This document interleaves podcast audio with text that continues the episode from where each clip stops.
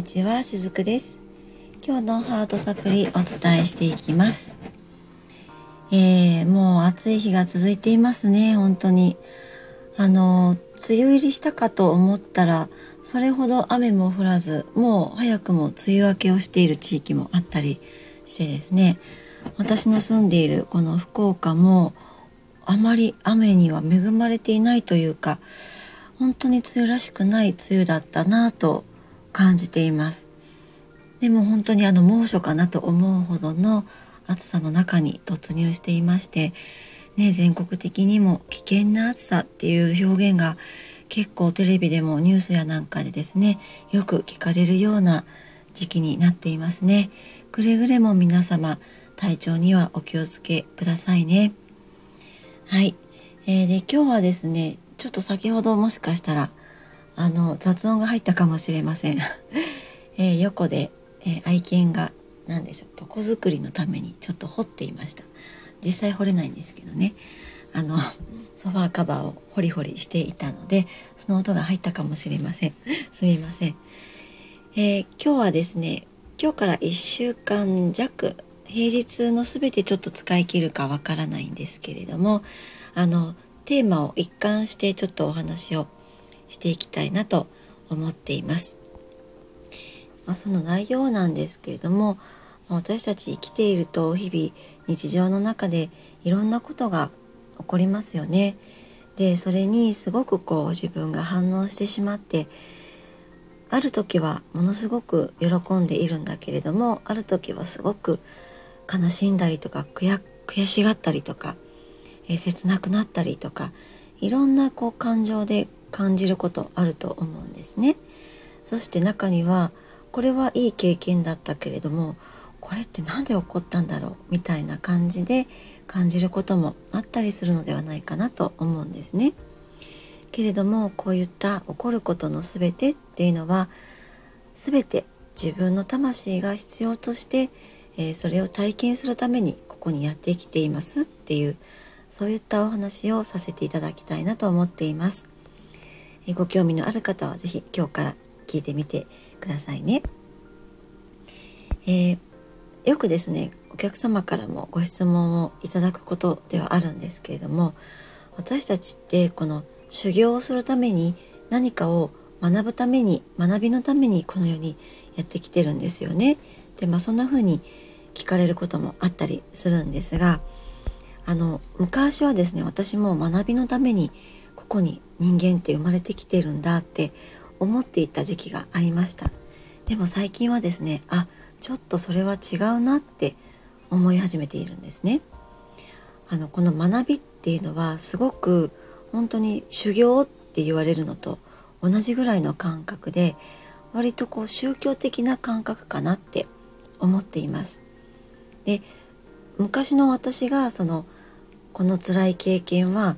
えー、この世での学びのためだとか魂の修行のためだっていうふうに捉えていたのは自分のその過去性の中にですね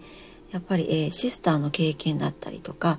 えー、修行僧 男性にはなりますけどねこういった過去性の記憶っていうのが自分の中にエッセンスとして残っているからやはりそういった感覚の時もあったと思うんですが今はちょっと違うんですね。むしろこの地球っっていうのは何だろうクラブ活動みたいな感じかなって思っています、えー、このスピリチュアル界隈では人生はゲームですっていうようなフレーズも聞いたことのある方いらっしゃいますか、えー、誰が言ってるかな？ちょっと今ピンとは来ないんですけれども、えー、人生にはそのゲームであるようにステージがあってステージこのステージをクリアしたらステージ2に行ってステージ2をクリアしたらステージ3に行ってってこういうふうに一つ一つそのステージをクリアしていくことに次に向かっていけるみたいなそんな感覚なんですね。であこれはまさしくこのシステムそうだよなってここ数年私はそういうふうに、えー、捉えているんです。なのでその修行っていうふうに捉えてしまうよりもこういうふうにゲームの中のステージなんだっていうふうに捉えてあげると実はその修行だって捉えているいろんな出来事も実は自分で選べることなんですね。オプションでやりたい方はできるし、まあ、そういう世界でもあったりするのではないかなって思っています。なのでクラブ活動ってそうですよね、えー、学校には行ってるけれどもクラブ活動みんながしなければいけないわけではなくてやりたい人はそのクラブ活動をやってるってそんな感じだと思うんですね。なのでこのステージも自分がやりたければ経験をする、まあ、そんな感じなのではないかなって思っているんです。あの修行っていうと、えー、ここがですね修行っていうふうに捉えてしまうと自分が完成されないと幸せになれないとか高みを目指せないっていうことになっちゃうんですよね。あの修行っていうとそういうふうな感覚になると思うんです。やっぱりその私たちってこの世界に生まれてきている目的みたいなものがわからないとまあ要するに苦行みたいな形にしか取られなくなってしまって結果的に人生がとても辛すぎて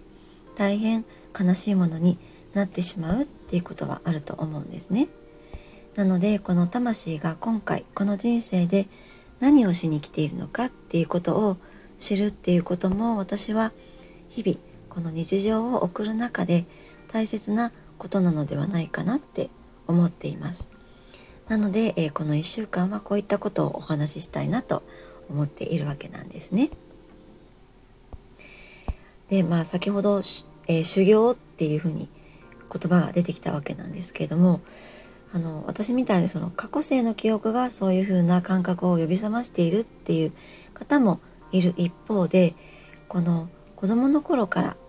1回や2回は人生は学びだよとか人生は修行そのものだよみたいなこういったフレーズを聞いてこられた方もいらっしゃるのではないかなって思います。特にその仏教の世界とかはもう当たり前のようにこういった感覚ですよね。私実は、えー、高校が、えー、仏教学校だったんですけれども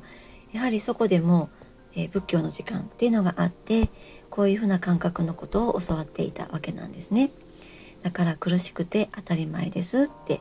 そこを乗り越えるのがこの世での授業、えー、修行ですってそういったみたいなことも、えー、授業で学んでいたりしたわけなんです。ただ私は、まあ、そういったものを、えー、否定する放送ではもちろんないわけなんですけれども私はこの辛いから苦しいからみたいなところっていうのは例えばそれは環境のせいだって思ってしまいがちなんですけれどもその環境のせいではなくって全て心の持ちよう要するに心の持ち方を自分でどう変えていくかっていうのがこの人生なのではないかなって思っているんですね。もちろんその多くの方は生まれながらにこの環境の差がありますよね人それぞれあると思います。でその環境が悪いところに生まれたっていう方は環境がいい方恵まれている方に対してすごくあ不公平だなって絶対に環境がいい人の方が幸せになれるに決まっているっていうふうについ思ってしまうと思うんです。だけれども私はそうは思っていなくってやっぱり心の持ち方次第でその人は幸せになるのか不幸になるのかっていうことが決まっていくっていうふうに見ています。えー、実際私もそのサロンの中でいろんな方とお話をさせていただいてきて分かったことでもあるんですけれどもたとえ外から見て恵まれているように見えるような方であっても、まあ、そういった場所に生まれてきている方が全て全員が全員が心も豊かで落ち着いていて幸せを感じているかっていうとそうではないっていう方もいらっしゃったりするんですね。むしろ逆に誰のことも信じられなくなって孤独な人生本当の意味での、えー、幸せじゃないみたいな生き方をしてこられてきた方でもそれでもその中でどういうふうに自分と向き合うかっていうことをしていく中で幸せっていうものにたどり着いた方も見てきています。えー、実はですね私もそうだったんですけれども家庭環境は、えー、人並みだったかもしれません家もありましたし毎日着ていく服もありましたし、えー、食べれるものもあったんですけれどもやはり両親の中は不仲だったりとか、まあ、ちょっと母親との関係性が悪かったりとか、えー、父親も早くに亡くしていたりとかですね、えー、いろんな環境が私の周りにもあったわけなんですね。でそうするとやっぱり誰も信じられなくなったりとか孤独感の中に落ち込んでしまったりとかそういったこともあったんですけれどもある時ふと気づいたんですね。こういった環境っていうのは一つのきっかけにしか過ぎないっていうことなんですね。そしてこういった環境っていうのも魂レベルで自分の今回の人生に必要な学びを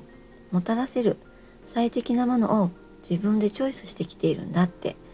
そこの感覚にふっと落とし込めた時があったんですもうそうすると孤独感っていうのもなくなっていきましたし誰も信じられないっていった思いも消えていったわけなんですね。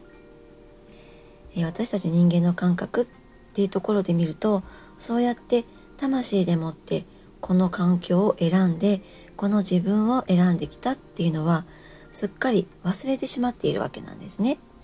なのでその環境が恵まれていない状態だとなんで私はこんなとこに生まれちゃったのかなとかどうしてこの両親のもとに来ちゃったのとかですね、まあ、そんな風にこう一種の恨み節みたいなものも私も感じたこともあったんですけれども